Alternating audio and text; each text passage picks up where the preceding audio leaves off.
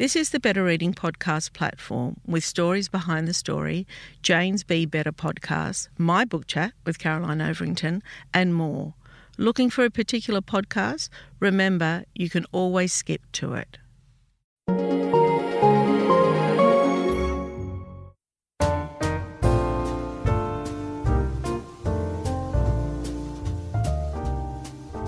Welcome to the Better Reading Podcast, Stories Behind the Story brought to you by Bolinda Audio. Listen to Bolinda audiobooks anywhere, everywhere. Hi, this is Cheryl Akle for the Better Reading Podcast Stories Behind the Story. We talk to authors about how they came to tell us their story.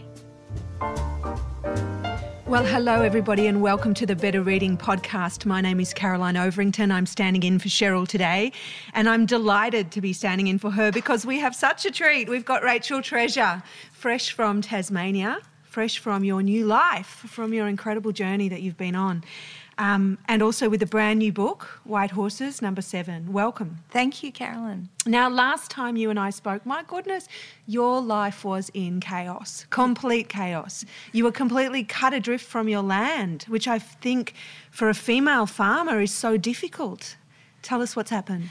Well, since that time, uh, just to fill listeners in, basically, uh, when divorce was imminent, my dad decided that he would keep my ex-husband on the farm because you know dad's in his uh, late 80s it's a it's a gender thing. And so uh, the children and I had to find our own way. And I started life again financially at 40 because when you you're a farm girl like me you invest in your farm.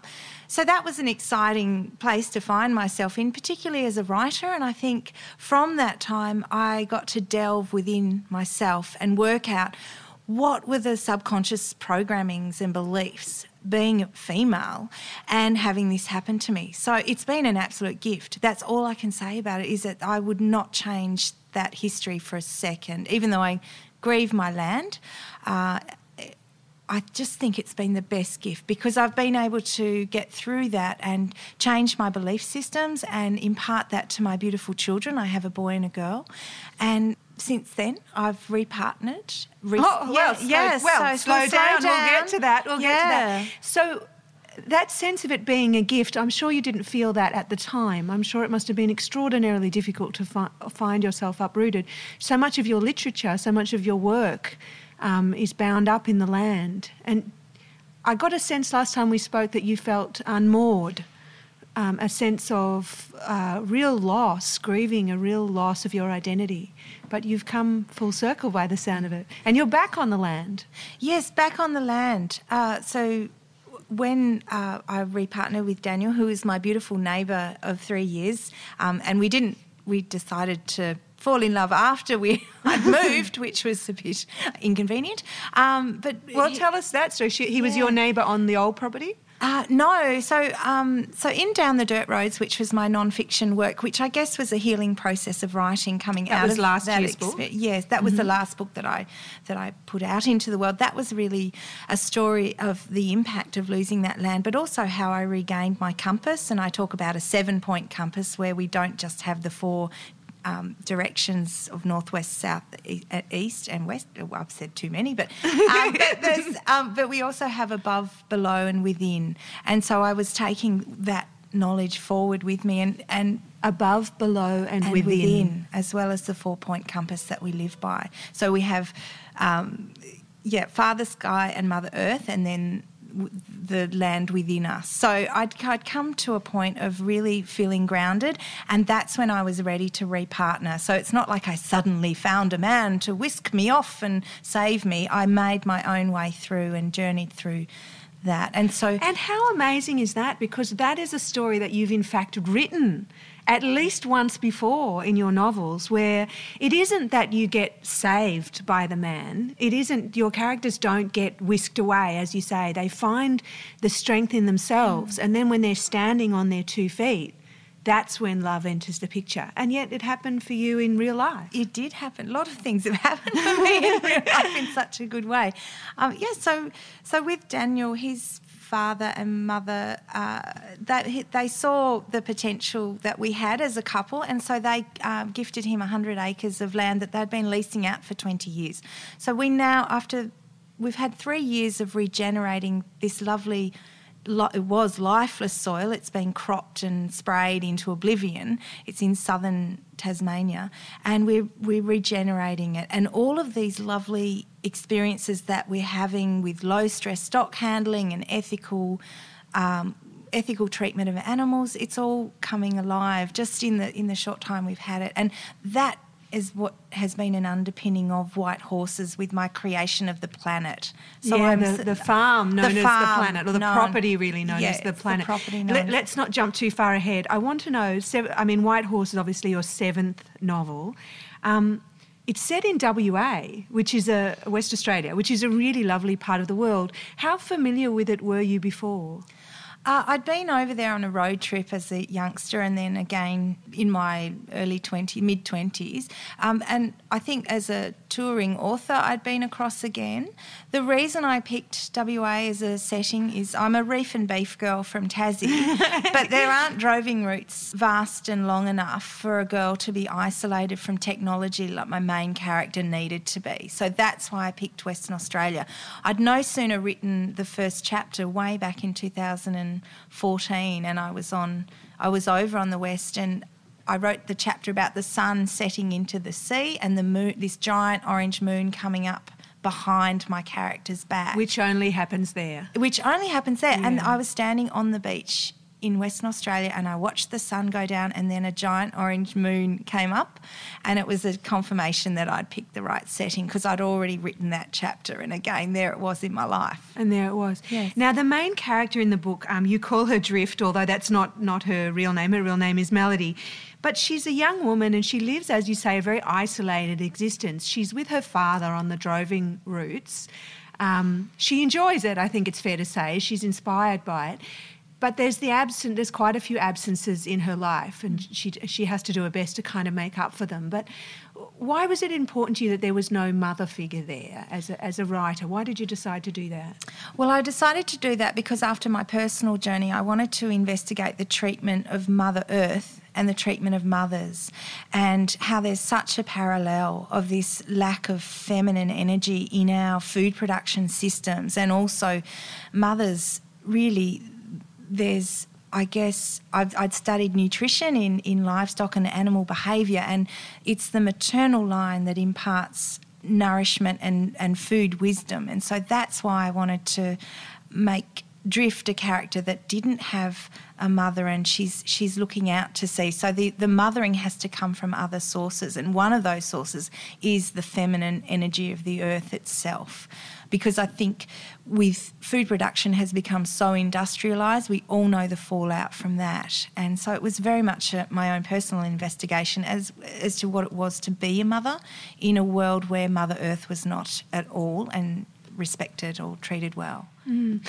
And and as well, I mean, there are the themes there of regeneration and rebirth, um, of gentle handling of the land.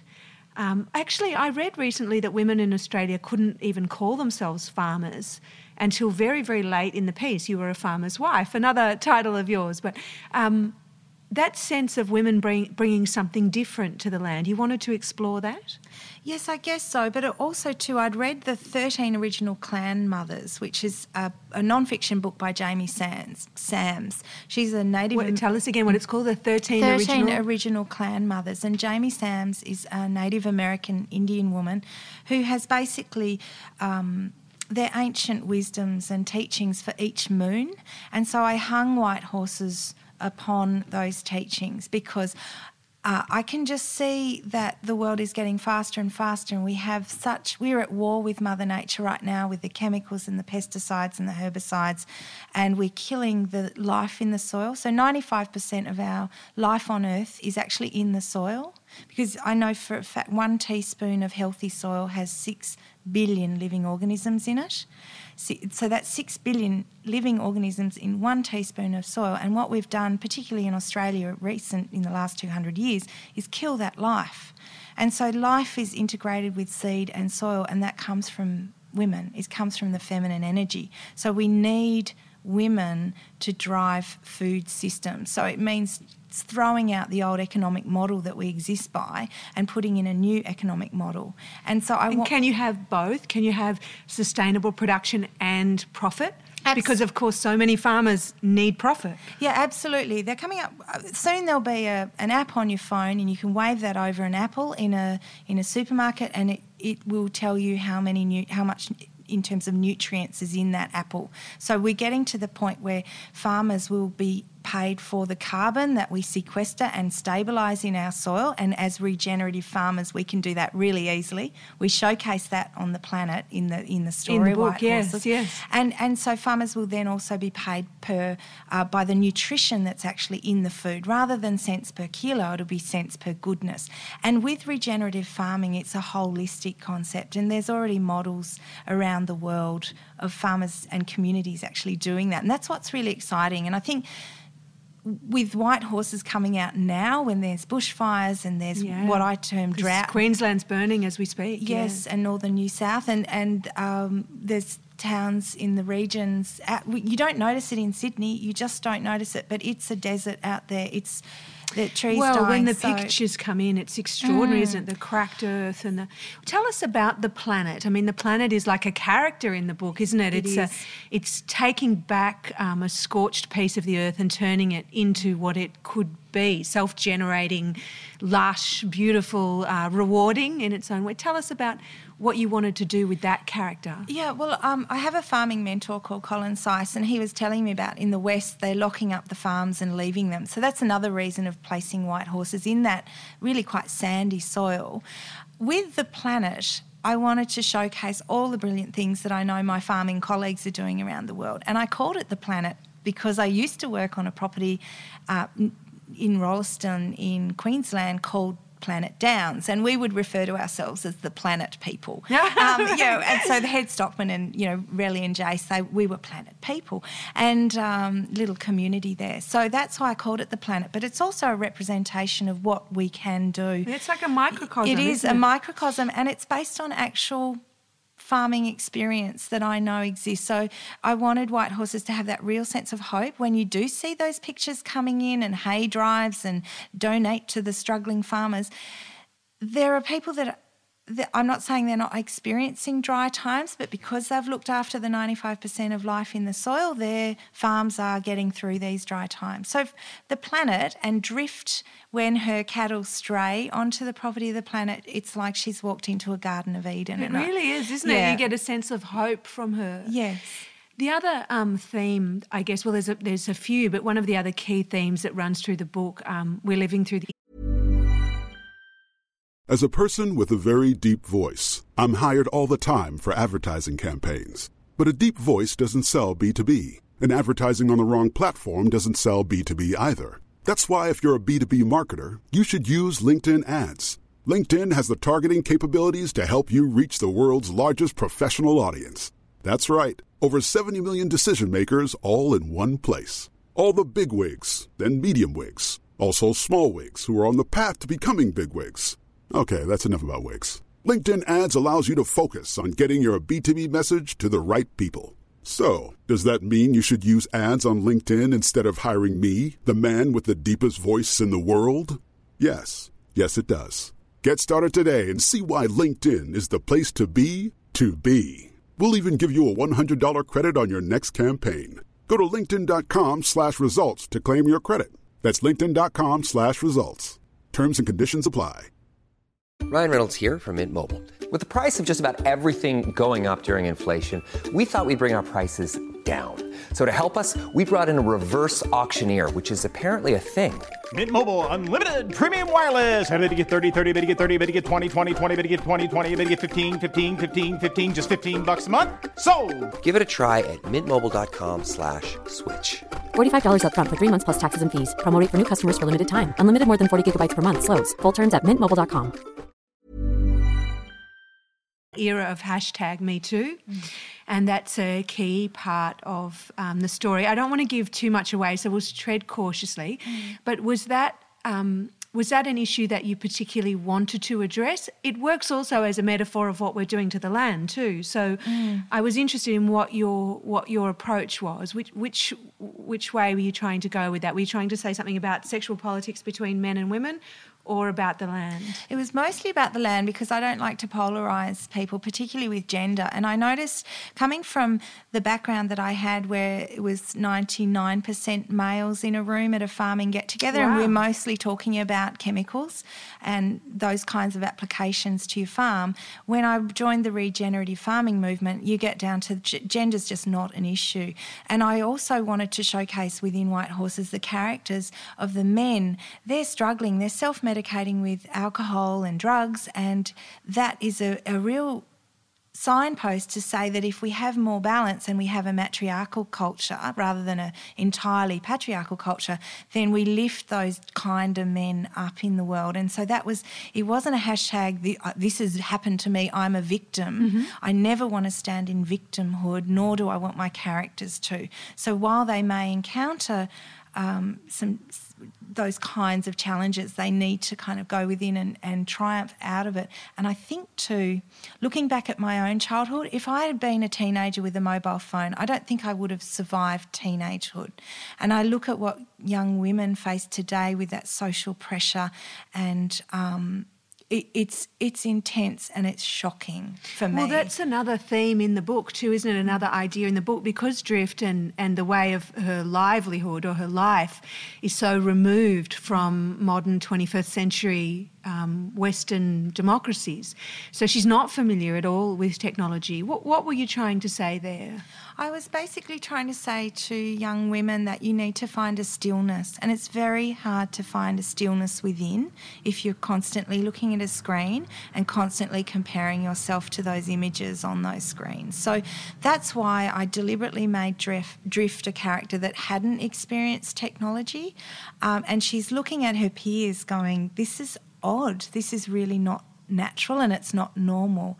And it's also another device to bring the older woman into the story, which we, yeah. we will we'll get to. But um, I'd read uh, Women Who Run with the Wolves, Clarissa Pinkola mm-hmm. Estes. Sorry, I say that in a Tassie accent, but Clarissa Pinkola Estes. Um, but anyway, so Clarissa's book showcased the fact that crones were made to be you know, bad witches. So in the, the, the movies that they show, that women are either emulating the traits of men or they're old wicked women. So I wanted to bring in older characters that held a depth, held independence, and also held wisdom at their hearts. And that's they're the people who shape drift in her life rather than a screen. Yes. And those two older characters, one is a traveling librarian. Like, that is the dream job for so many people. Wouldn't that be wonderful to be sort of arriving and spreading the sort of gift of reading to people? Why did you choose that as her profession? Well, I think books are everything to me. They're how I survived a very difficult childhood. And I felt that I was more excited the bookmobile turning up to school than the ice cream truck. That's you know, so I already had that. Infused. Do they still have the bookmobile? Well, they do in some regional areas, but governments are cutting them, and they're just so which is which is just a tragedy because um, children, unless they are taught the excitement of books, then they'll just be locked onto screens again. And screens are always altering our brainwave states. So books are, are everything. And so, yes, it was very deliberate to have Wilma, my travelling librarian, turn up. Um, how, how, do you um, how do you uh, cope with that challenge in your own life with two teenagers? You're raising the first generation of kids who will not remember life before the phone. Mm. Well, uh, fortunately, my 16 year old daughter doesn't have a phone. She doesn't. She managed to pull that off? She doesn't. She doesn't want one. She loves her chickens. She loves her horses. Um, she, we might get one later when she starts um, college, which means going to a different school. But we, uh, you know, all the people around her have mobile phones. There's no need. And my son, he's 14. He's only just got one, right. and he's not. So, and where I lived previously, we didn't have internet access. So those early years of um, you, your your mind is shaped. You're programmed between um, zero to seven years of age, and my children didn't have that screen influence between zero to seven. So, in a way, their, their brains are wired differently and they look at their peers with concern. They really do. So, that, that's really interesting, actually, isn't it? Because that very much mirrors the story of your character, too, mm. that she then encounters people who have known nothing else and seems quite stunned by their insecurities and their concerns. Yes, yeah, exactly. I mean, I've, my um, teenage daughter Rosie, she's sort of avoided a lot of inner struggles because she goes out and brushes a horse. I mean, we're really fortunate to have the lifestyle we do. So I understand in cities it's more in your face, um, but it's, well, there I, is. I, a, I, think many people hankering for that mm. older style Australian childhood for their for their children. I mean, that's a pretty inspiring thing to have achieved. Yeah, it's still. I mean, I made a conscious choice because I read the data on it, and every time your child gets a ping or a like, it, it gives your brain a shot of dopamine, mm, like the good and, chemicals. Yeah, yeah, and you're addicted. Um, and so, and I've noticed a lot of mothers looking at their phones instead of the faces of their babies. So all of this, all of this kind of observation of the technical world around me has infiltrated white horses. Mm. So that I hope people will just actually walk outside and look at the sky and really notice a cloud, you know, instead of looking at their screen, because that's where they find their inner compass again that we talked about earlier. Now, your second um, influence on drift, or the second sort of feminine energy to enter the book, is the mobile saddler. Tell us about that. Well, Charlie Weatherburn, she's, uh, she, I hint to it, she has Indigenous connections. Yes. Um, and I'd read Bruce Pratt, Bruce Pascoe's Dark Emu. Dark Emu, right. And so I didn't want to make it anything too I mean, it's not my place as a, I'm a white fella. I, it's not my place to investigate those kind of journeys. But Charlie really represents that um, that Australian landscape where there's such wisdom within it. And uh, she she teaches Drift her own form of bush philosophy and wisdom. So and and I, I mean I adore I adore both um, Charlie and Wilma. I think they on some level I'd love I'd love women like that around me every day just to remind me to go steady. Yeah. Do, do you have you had any of those experiences yourself as a family as well, where um, Indigenous Australians have been able to sort of awaken some part of you that you didn't know or didn't completely understand before about your connection to land? Um, I think my connection to land's always been there, but I was lucky enough. I had a grandmother who was uh, a farmer, but she also taught me Dreamtime stories. And shamefully, in the 60s and 70s, at primary school, Tasmanian children were taught that the Aboriginal Tasmanian Aboriginals were made extinct. So, but my I, many of our listeners yeah, will recall being taught taught that. that. So, um, so I but I had my grandmother who taught me Tassie Dreamtime stories and grew um, native flowers in our garden. So, so again, Charlie Weatherburn um, represents that kind of um, notion that this landscape's everything. It's everything. It doesn't matter what your bank account says. If we don't keep this nation rehydrated and keep our life in our soil going, then we've um, we've ruined life for everybody. Mm. Now, Rachael, you with um, Jillaroo were one of the first. In fact, let's say you, you created a whole new genre of writing for Australians, um, where the where the backdrop was uh, not the cities, not the suburbs, but the bush. Um, how do you feel when you kind of look out across the landscape now and you see so many writers following in your wake and creating these extraordinary stories? Um, and I'm thinking even of um, modern writers like Jane Harper um, using that that backdrop now um, and really taking the world by storm. Do you feel a sense of pride and achievement? Oh, I, I wouldn't say pride and achievement. You know, Tassie keeps you very humble. I, I, life's very um, basic where I'm from. I, think what I'd love for writers to do is really investigate what's happening with landscape regeneratively and also with Peter Andrews' natural sequence farming. He he's the slow the flow fella. If people had seen ABC Australian stories, so I think yes, we need to tell narrative about Australia and the bush, but it can't be old and cliched, and we can't perpetuate this notion that we're struggling against drought because it's completely unnecessary, totally unnecessary if you adopt regenerative farming principles. So I'm hoping that White Horses is a is a um, an awakening for a lot of people on a lot of levels, and hopefully some Australian writers out there will investigate regen farming and, and create some stories from that foundation. And when you're out and about, um, you're promoting um, White Horses now, obviously, and thank you so much for coming in.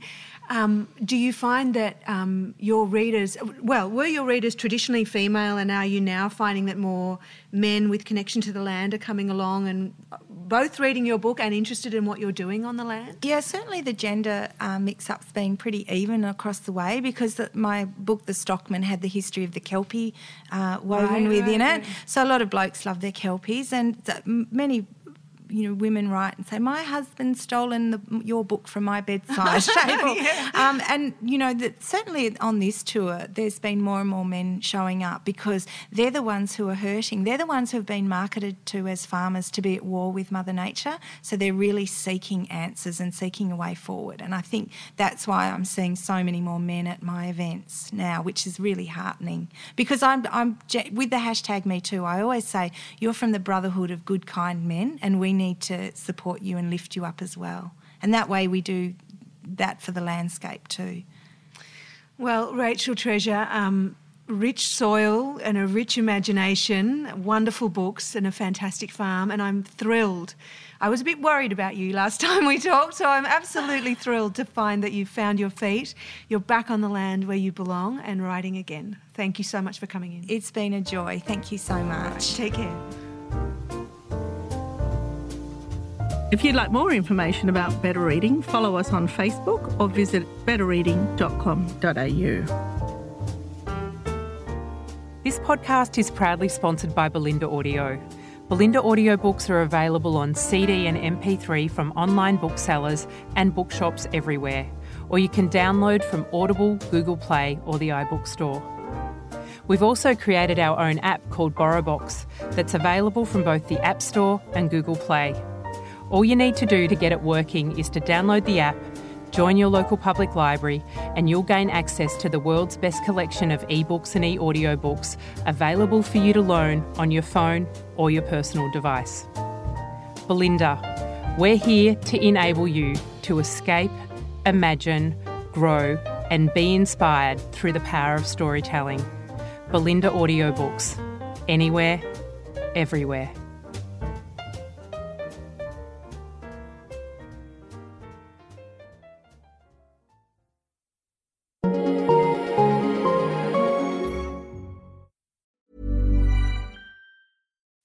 As humans, we're naturally driven by the search for better. But when it comes to hiring, the best way to search for a candidate isn't to search at all. Don't search, match with Indeed. When I was looking to hire someone, it was so slow and overwhelming. I wish I had used Indeed. If you need to hire, you need Indeed. Indeed is your matching and hiring platform with over 350 million global monthly visitors, according to Indeed data, and a matching engine that helps you find quality candidates fast. Ditch the busy work. Use Indeed for scheduling, screening, and messaging so you can connect with candidates faster. And Indeed doesn't just help you hire faster. 93% of employers agree Indeed delivers the highest quality matches compared to other job sites, according to a recent Indeed survey. And listeners of this show will get a $75 sponsored job credit to get your jobs more visibility at Indeed.com slash podcast. That's Indeed.com slash podcast. Terms and conditions apply. Join us today during the Jeep Celebration event. Right now, get 20% below MSRP for an average of 15178 under MSRP on the purchase of a 2023 Jeep Grand Cherokee Overland 4xE or Summit 4xE.